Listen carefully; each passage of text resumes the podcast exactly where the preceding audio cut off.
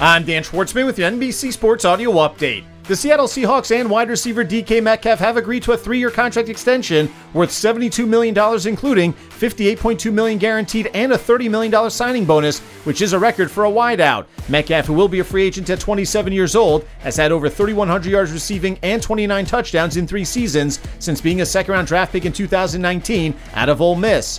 Sources are reporting that free agent linebacker Quan Alexander is signing a 1-year deal with the New York Jets. The 27-year-old is reuniting with his former defensive coordinator with the San Francisco 49ers, Robert Saleh, who is the Jets head coach. Alexander has battled injuries since entering the league as a 4th-round pick of the Tampa Bay Buccaneers in 2015, playing just 78 games in 7 seasons, but was named a Pro Bowler back in 2017. Veteran defensive end Carlos Dunlap is agreeing to a 1-year deal worth up to $8 million with the Kansas City Chiefs, according to his agent, Drew Rosenhaus.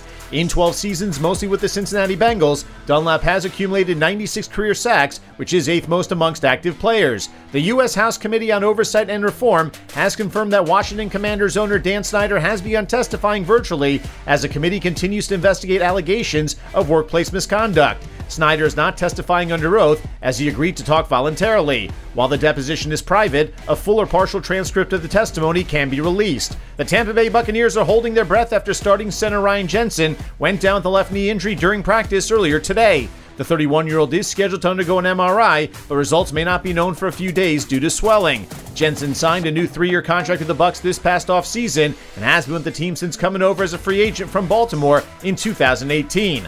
10 games on the Major League Baseball schedule with 2 matchups featuring both teams with 500 or better records as the Tampa Bay Rays are shut out at the Baltimore Orioles 3-0 while the Houston Astros are hosting the Seattle Mariners. 4 matchups on the WNBA schedule tonight as the Minnesota Lynx are at the Atlanta Dream, the Connecticut Sun are hosting the Seattle Storm, the Washington Mystics are visiting the Dallas Wings, while the Phoenix Mercury are home for the Los Angeles Sparks. The New York Rangers and winger Kampo Kako have agreed to a 2-year $4.2 million contract.